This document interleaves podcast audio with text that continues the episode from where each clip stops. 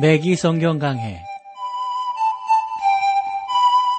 Thru the Bible 제공으로 창세기부터 요한계시록까지 강해한 맥기 목사님의 강해 설교를 보내드리는 맥기 성경 강해 오늘도 목동제일교회 김성근 목사님께서 말씀을 전해주시겠습니다.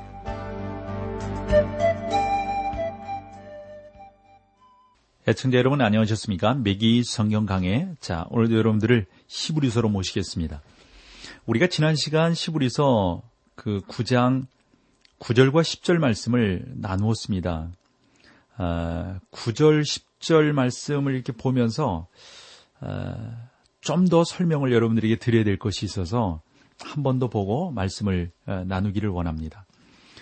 9절과 10절을 보겠습니다. 이 장막은 현재까지 비운이 이에 의지하고 드리는 예물과 제사가 섬기는 자로 그 양심상 온전케 할 수 없나니 이런 것은 먹고 마시는 것과 여러 가지 씻는 것과 함께 육체의 예법만 되어 개혁할 때까지 맡겨둘 것이니라. 섬기는 자로 그 양심상으로 온전케 할 수 없나니 여러분 이 말씀은 예매하는 자로 온전케 만들 수 없다 이렇게 읽을 수 있습니다. 성막 안에서 하나님께 나아가는 길은 세 가지의 장애물로 인해서 사실상 차단되어져 있었습니다. 다시 말씀드리면 사람들은 오직 바깥마당에 와서 제사 드릴 수밖에 없었던 것이죠. 사람이 어린 양을 가지고 오면 그 머리 위에 안수를 냈지 않습니까? 그 짐승이 자기를, 자기를 대신해서 죽는다라고 하는 사실을 나타내는 것이죠. 그리고 나면 후에 제사장이 거기에서 어린 양을 데리고 갑니다. 그후그 그 양은 노 재단 위에 올려지게 되고 거기서 죽임을 당하게 되고 바쳐지게 되는 거예요. 양을 가져온 개인은 그러니까 그 입구 그 이상 들어가지 못하는 것입니다.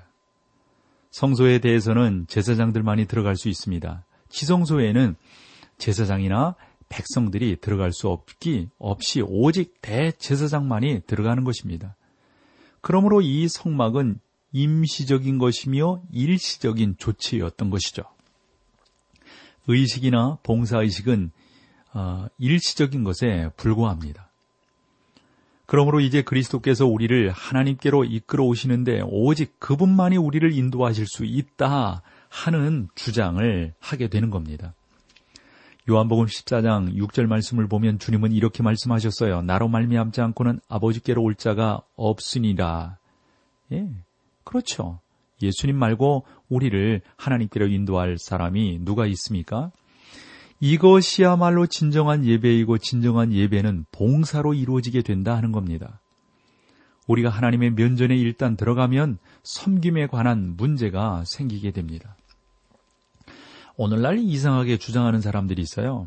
예를 들어서 자유주의자들이라든가 뭐 또, 또한 뭐 이단 쪽에서도 그런 경우들을 보게 되는데 예배를 정죄하고 있는 것을 보게 됩니다. 여러분 그 헨리 에머슨 포스틱이라고 하는 그 박사가 있는데요. 이 양반이 세상이 두 가지 방법으로 예수님을 없애려고 한다. 이러한 글을 썼습니다. 그 한 가지는 십자가에 못 박여 죽이는 것이고 또 하나는 그를 예배하는 것이다. 라고 말을 했습니다. 사랑하는 성도 여러분, 이렇게 말하는 사람들은 신성모도가 아닌가요? 이런 사람들이 구원받을 수 있을까요? 여러분 예수 그리스도를 예배해야지 예배하지 않을 수 있습니까? 우리는 오늘날 신성모독하는 사람들을 참으로 많이 보게 됩니다. 우리는 오늘날 십자가에 죽으신 주님을 근거로 하여 하나님 앞으로 나아가게 됩니다. 오직 그분만이 우리로 하여금 예배할 수 있도록 하시는 겁니다. 그러니까 우리가 그분을 예배하는 거예요. 그러므로 사도 바울은 예배소에 보내는 편지 5장 18절 19절에서 술 취하지 말라 이는 방탕한 것이니 오직 성령의 충만을 받으라. 시와 찬미와 신령한 노래들로 서로 화답하며 너희는 마음으로 죽게 노래하며 찬송하며 라고 말을 했습니다. 사랑하는 성도 여러분, 이것이 예배입니다. 하나님은 자녀에게 있어서 이 세상에서 가장 신나는 것은 하나님의 영으로 충만함을 받아 그리스도의 것들이 우리 가운데 실제적으로 나타나게 될 때, 그때 하나님의 자녀인 우리들에게는 가장 의미 있는 것 아니겠습니까? 그것이 하나님의 임재를 경험하는 것이니까요. 그때 위에 마음에는 한없는 기쁨이 넘칩니다. 하나님의 면전에서 예배하려 할 때 여러분의 마음 가운데는 기쁨이 있고 노래가 나올 것입니다. 우리들 중에 일부는 노래를 하는데 어려움이 있습니다. 뭐, 좀 뭐, 음도 좀 많이 틀리기도 하고요. 또 이렇게 노래하는 그러한, 어, 훈련들이 잘 안 돼 있어서 노래하는데 좀 힘들어 할 수도 있고 그렇습니다. 그러나 여러분, 예배하는 데 있어서 그런 것들은 장애가 될 수가 없다는 겁니다. 저는 하늘에 있는 성소보다 열등한 이 땅 위에 있는 성소보다 그러니까 이 땅 위에 있는 어떤 성소에 관해서 했던 말들을 한번 여러분들에게 다시 한번 어, 말씀드려 보려고 합니다. 어, 그러기 위해서 어, 그 워렌 어, 위어스비라고 하는 그 유명한 박사님이 계세요. 어, 우리나라에는 Be 시리즈라고 그래가지고 그분의 책이 많이 번역이 되어 있는데요. 그분이 이러한 부분에 대해서 아주 개요를 잘 설명했는데 여러분들에게 좀 소개를 해볼게요. 이것은 우리가 이 땅 위에 있는 성소에 관해서 어, 살펴볼 수 있는 중요한 내용인데 적어도 한 다섯 가지로 이분이 정리를 했어요. 첫째로 그것은 땅 위에 있다 하는 겁니다. 그것은 세상의 성소 곧 이 세상의 물질로 만들어진 성소이다 하는 겁니다. 그래서 이 성소는 땅 위에 있다. 두 번째로 그것은 장차 올 것에 대한 그림자일 뿐이다. 결코 실제가 아니라는 것이죠. 그러므로 우리 중에 많은 사람들이 혼동하는데 우리가 다시 성막에 관해서 앞으로 이제 연구해 보게 될 건데요. 그 지상적인 성막에 집중된 우리의 관심, 이것은 사실 옳은 것이 못 되죠. 이것이 무엇을 상징하고 있는가? 그래서 고찰을 해서 이것이 그림자요 곧 하늘에 있는 것만이 참된 것이고 이 땅에 있는 것은 모형이다. 라고 하는 결론에 이제 여러분들과 이 성막에 대해서 한 번 더 나눌 때, 특별히 계시록 이제 마지막 부분 나눌 때 한 번 더 살펴보게 될 것입니다. 그러니까 두 가지 말씀드렸어요. 땅 위에 있는 것이다. 두 번째로 장차 올 것에 대한 그림자다. 세 번째로 그것은 일반 백성들의 어, 접근할 수 없, 일반 백성들이 접근할 수 없었다. 아까 말씀드렸잖아요. 사람들이 재물을 갖고 오면 그 짐승에다 머리 위에다가 안수를 하고 난 다음에 그것을 이제 제사장들이 끌고 가는데 거기는 갖고 온 사람이 못 들어가잖아요. 이제 성소 쪽으로 갖고 온 재단 위에서 죽이고 이제 재물을 뜬다고요. 또 제사장들도 못 들어가는 데가 있었어요. 오직 대제사장만 들어가는데 그것은 여러분 지성소라고 말씀을 드렸잖아요. 여러분은 성소 안에 들어갈 수 없다고요. 여러분이 어, 당시에 이스라엘 사람들이었다면 하나님의 존전 앞에 나아갈 수 없었다는 겁니다. 여러분 그 첫 번째 입구에서 저지를 당할 겁니다. 여러분은 그곳에서 제사를 드려야 하고 더 이상 앞으로 나갈 수 없는 것입니다. 제사장이 여러분들을 위하여 섬기는 거죠. 그러나 오늘날 우리는 모두가 제사장으로서 하나님께 당연히 나아갈 수가 있습니다. 이것은 그리스도께서 성소의 휘장을 두 갈래로 찢으심으로 우리에게 가져다 주시는 커다란 특권들 가운데 하나라고 보는 겁니다. 그리스도는 하나님을 면전까지 들어가게 하셨습니다. 하나님의 면전까지 들어가게 하셨다 하는 거죠. 사랑하는 성도 여러분, 예수 그리스도는 그곳에 우리를 위해서 지금 계시고요. 우리를 그곳으로 인도해 주실 겁니다. 네 번째로 이 성막이라고 하는 것은 일시적인 것이다 하는 겁니다. 예수님께서는 영원한 문을 열어놓으셨습니다. 아, 여러분 우리가 이 어, 몇기 성경 강의를 이렇게 쭉 보면서 예수 그리스도께서 영원토록 영원토록 우리로 하나님 앞에 나아갈 수 있도록 그 길을 예비하셨다고 하는 것. 맥기 목사님이 얼마나 많이 강조했습니까? 이것을 우리가 아, 나누어 드렸어요.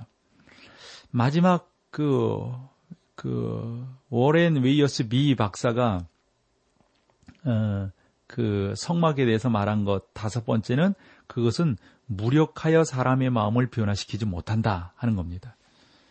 이것은 제가 무엇보다도 강조하고 싶은 사실입니다. 세상의 성소는 사람들의 생활을 변화시키는 것과는 전혀 무관합니다. 오늘날 여러분은 그리스도께 나올 수 있어요. 그분은 여러분의 생애를 변화시킬 수 있습니다.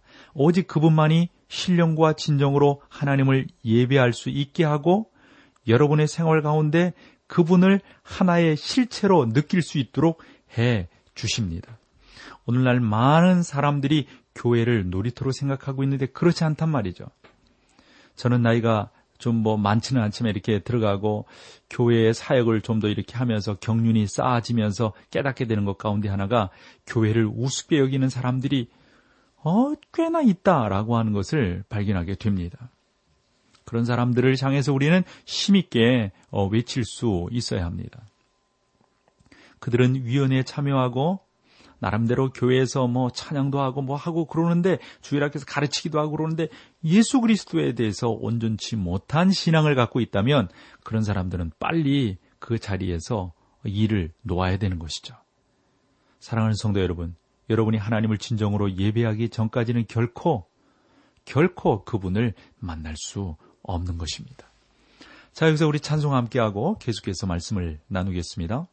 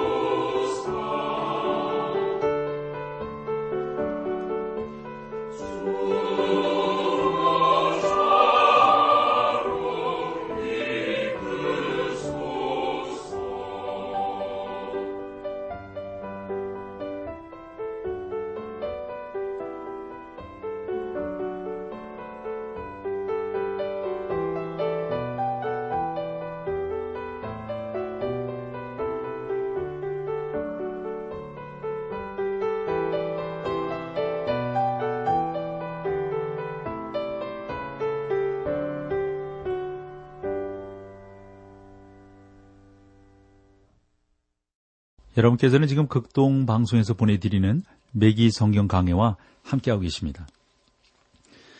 자, 이제 9장 11절로 가볼게요. 그리스도께서 장래 좋은 일에 대제사장으로 오사 손으로 짓지 아니한 곳, 이 창조에 속하지 아니한 더 크고 온전한 장막으로 말미암아 그랬습니다. 장래 좋은 일이란 표현이 있죠. 이것은 장차 반드시 나타나게 될 줄 우리가 믿는 그 좋은 것을 말합니다. 그리스도를 통해서 얼마나 많은 축복들이 오는지 모릅니다. 보니까 그 좋은 일에 장차될 것은 뭔가 봤더니 손으로 짓지 아니한 곧 이 창조에 속하지 아니한 더 크고 온전한 장막이다라고 말씀하고 있습니다. 이 장막은 사람들이 땅 위에 건설한 것이 아니다 하는 거죠. 보다 나은 장막은 이 땅 위에 건축자들이나 그 재, 건축자들이 재료로 지은 자연적인 것들에 속하지 않는다 하는 겁니다. 이러한 사실을 아주 좀 간단하게 이렇게 설명해 볼 수 있다고 봅니다. 오늘날 아름다운 그림과 채색 유리창 그리고 뭐 갖가지 그 인테리어로 어, 치장된 교회당들을 보게 되잖아요. 또 예배 의식을 아름답게 꾸미는 모든 의식들을 우리가 볼 수 있단 말이죠. 육체를 섬기는 거다 하는 거죠. 그것은 인간의 육체적인 면을 강조하고 있는 것입니다. 그 필요 없다고 하는 것은 아닙니다. 그러나 우리가 좀 더 신경 쓰고 좀 더 나아가야 될 것은 얼마나 우리가 하나님 앞에서 신령한 예배를 드리고 있는가, 그분을 찬양하고 그분을 믿고 나아가고 있는가, 이것이 무엇보다도 중요하다 하는 거죠. 아무리 의리의리하고 화려한 집에 있다 할지라도 그곳에서 예수 그리스도가 고백되지 않는다면 그 예배는 진정한 예배, 참된 예배라고 우리가 볼 수 없습니다. 어, 그래서 어, 정말 여러분들이 꼭 기억하셔야 될 것은 예배 가운데 내 심령 가운데 예수 그리스도가 좌정에 계시는가, 우리가 그분을 섬기고 있는가, 그분이 우리의 예배 가운데 우리 교회 가운데 함께하고 계시는가 이것을 우리가 바라보는 것이 무엇보다도 중요합니다. 그래야만 여러분들이 더 나아가서 손으로 짓지 아니한 그 집에 거하게 되는 것이죠. 12절을 보실까요? 염소와 송아지의 피로 아니하고 오직 자기 피로 영원한 속죄를 이루사 단번에 성소에 들어가셨느니라. 저는 이 구절이 그리스도께서 자기 피를 문자적으로 하늘로 가져가셨다는 사실을 증명한다고 생각합니다. 저자가 여기에서 말하고 있는 사실이 이것이 아니라면 염소와 송아지의 피로 아니하고, 아니하고 라는 말이 무슨 뜻인지 우리는 모르게 됩니다. 오직 자기 피로라는 것은 십자가에서 흘리신 문자적인 그 주님의 피, 역사적인 그 피를 말합니다. 들어가셨느니라. 어떻게 들어가셨단 말인가요? 예수님께서는 당신의 피로 들어가신 겁니다. 주님의 제사는 참된 장막에서 합당한 어떤 유일한 제사가 되었던 겁니다. 영원한 속죄를 이루사 어떠세요? 여러분의 그 성경책에 우리를 위하여라는 표현이 어, 좀 다르게 표현되어 있지 않나요? 그 말은 뭐냐면 이것은 원문에는 없다 하는 겁니다. 그래서 어디를 보면 이탈릭체로 표시되어 있고 대개 우리나라 성경 가로 안에 그런 내용들을 넣어 놓았죠. 성경에는 이런 것들이 생략되어져 있습니다. 이 구절은 번역을 매끄럽게 하기 위해서 첨가한 내용인 것이죠. 그러므로 이 표현이 이 구절에 강조점이 될 수 없다는 겁니다. 강조점은 그리스도께서 단번에 성소에 들어가 영원한 속죄를 이루셨다 하는 사실 그것만이 어, 진정한 것이 되는 거죠. 이스라엘의 제사장들은 끊임없이 성소에 들어갔지만 임시적인 일밖에는 하지 못했습니다. 오직 그리스도께서 단번에 들어가 영원한 구속을 얻으셨던 거죠. 이러한 사실은 그리스도의 제사의 권위와 중요성을 부여하고 있다고 봅니다. 또 이것은 그리스도의 생이 사람을 구원하는 것이 아니라는 사실을 상기시켜 줍니다.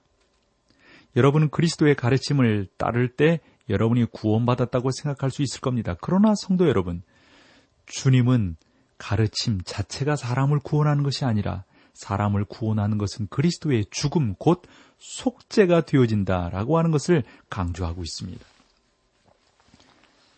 13절로 가보세요. 염소와 황소의 피와 및 암송아지의 죄로 부정한 자에게 뿌려 그 육체를 정결케 하여 거룩해 하거든. 암송아지의 죄로 이것은 민수기 19장에 언급된 붉은 암송아지에 관한 규례를 말합니다. 그 암송아지는 완전히 불에 태워져 그 죄를 정결한 곳에 두어야 했습니다. 사람이 의식적으로 부정해졌을 때 제사장들은 죄를 가져다가 물에 섞어서 그것을 죄를 범한 사람들에게 뿌렸던 것이죠. 이게 구약적인 법이거든요. 이러한 의식은 그를 정결케 하여 다시 하나님과 교제를 회복하게 만들어준다라고 믿었던 겁니다. 그러나 저는 여러분들이 여기에서 그 암소가 특별한 상징을 내표하고 있다는 사실을 깨달아야만 그것이 유익하다고 하는 것을 어, 알기를 소망하는 것입니다. 숫소 대신에 암소가 사용되었습니다. 베드로전서 3장 7절에는 여자는 더 연약한 그릇이라고 말을 했습니다. 우리가 부정하게 되는 것은 사실상 우리의 연약함 때문 아니겠어요? 우리가 연약하기 때문에 그리스도께서 오셔서 육체를 입으시고 우리의 연약함을 몸소 치유하신 것 아니겠습니까? 또한 붉은 암송아지가 사용되었다라고 하는 이 붉은색이라고 하는 것은 그리스도께서 우리를 위해 위해서 죄가 되신 사실을 말씀하고 있는 겁니다. 그는 우리를 위하여 이론적으로 죄인이 되신 것이 아니라 실제로 죄인이 되신 겁니다. 붉은색이 죄의 색깔임을 여러분 그러면 어떻게 알 수가 있습니까? 이사야 선지자서 이사야 선지자가 아, 그의 성경책 1장 18절에서 그렇게 말을 했죠. 오라 우리가 서로 변론하자 너희 죄가 주홍 같을지라도 눈과 같이 씌어질 것이요 진홍같이 붉을지라도 양털같이 되리라. 그러므로 주님께서 우리를 위하여 죄인이 되신 사실은 붉은 암송아지가 나타내는 것입니다. 그 짐승은 흠이 없어야 했습니다. 온전한 짐승이 아니면 그리스도를 나타낼 수 없습니다. 그리스도는 거룩하고 흠이 없으며 정결하여 죄인들과는 구별이 되는 것이죠. 붉은 암송아지는 한 번도 멍해를 메어본 일이 없는 것이어야 했습니다. 이것은 그리스도께서 우리를 위하여 죄인이 되셨지만 결코 죄의 멍해 아래 계시지 않는다는 사실을 상징하는 것입니다. 그 암송아지는 진정 바깥으로 끌려가 대제사장 앞에서 어, 잡히게 되는 것이죠. 여기서 우리는 제물이시면서도 동시에 대제사장이신 예수님의 모습을 보게 됩니다. 주님은 자기 자신을 바치셨습니다. 대제사장은 제물의 피를 성막 앞에서 일곱 번 뿌렸던 것이죠. 많은 사람들은 성경에 나오는 일곱이라는 숫자는 완전수라고 생각을 했습니다. 물론 일곱이라는 수가 완벽을 의미하기도 하지만 완성을 나타내는 숫자가 되는 것이죠. 여기에서 그리스도의 희생이 완성된 과업이라는 사실을 말해주고 있습니다. 단 한 번의 희생으로 사랑하는 성도들의 죄를 깨끗이 하셨다라고 하는 것을 의미하고 있다는 겁니다. 암송아지의 시체는 대제사장들이 보는 앞에서 태워져야 했고 하나님께서 이 세상을 사랑하심으로 자기의 독생자를 주셨다고 하는 것을 상징적으로 보여주는 것입니다. 예수님께서는 자기 자신을 값없이 주셨지만 주님이 돌아가셨을 때 하늘나라의 슬픔을 우리는 결코 상상할 수 없을 것입니다. 민수기서에서 보면 백향목과 우술초도 함께 제물로 드려졌다고 했는데 이러한 사실은 상당한 암시를 주고 있다고 봅니다. 예를 들어서 열왕기상 4장 33절에 이러한 말씀이 있어요. 저자가 또 초목을 논하되 레바논 백향목으로부터 담에 나는 우슬쪽까지 하고 저가 또 짐승과 새와 기어다니는 것과 물고기를 논한지라. 솔로몬은 나무와 식물에 대해서 통달했습니다. 그는 수목학자이었으며 전체의 분야를 잘 알고 있었다고 봅니다. 아이작 와치라고 하는 사람이 온 세상 만물 가져도 라고 하는 그 찬송과 가사를 썼지 않습니까? 그 의미가 거기에 있다고 보는 거죠. 그러므로 우리는 이 말이 주 예수 그리스도께서 인류를 구속하셨을 뿐만 아니라 이 세상을 구속하셨다는 사실을 의미한다고 우리는 믿는 것이죠. 우리는 죄로 저주받은 세상에 살고 있고 이 세상은 죄로 말미암아 고통 가운데 심하고 있습니다. 그러나 이 세상도 구속될 것입니다. 언젠가는 죄가 제거되고 이 세상도 구속을 받게 될 겁니다. 자, 오늘 여기까지 하고요. 다음 시간에 또 여러분들을 히브리서로 만나 뵙겠습니다. 감사합니다. 맥기 성경 강해 지금까지 Thru the Bible 제공으로 창세기부터 요한계시록까지 강해한 맥기 목사님의 강해 설교를 목동제일교회 김성근 목사님께서 전해주셨습니다. 이 시간 방송 들으시고 청취 소감을 보내주신 분께는 나침반 출판사에서 신앙서적을 보내드립니다. 청취 소감을 남겨주실 분들은 극동방송 홈페이지에 매기 성경 강해로 들어오셔서 사연을 남겨주시거나 문자로 참여하실 분들은 한 통에 50원의 유료 문자 샵 1069, 샵 1069번으로 보내주시기 바랍니다. 매기 성경 강해 오늘 순서를 마칩니다.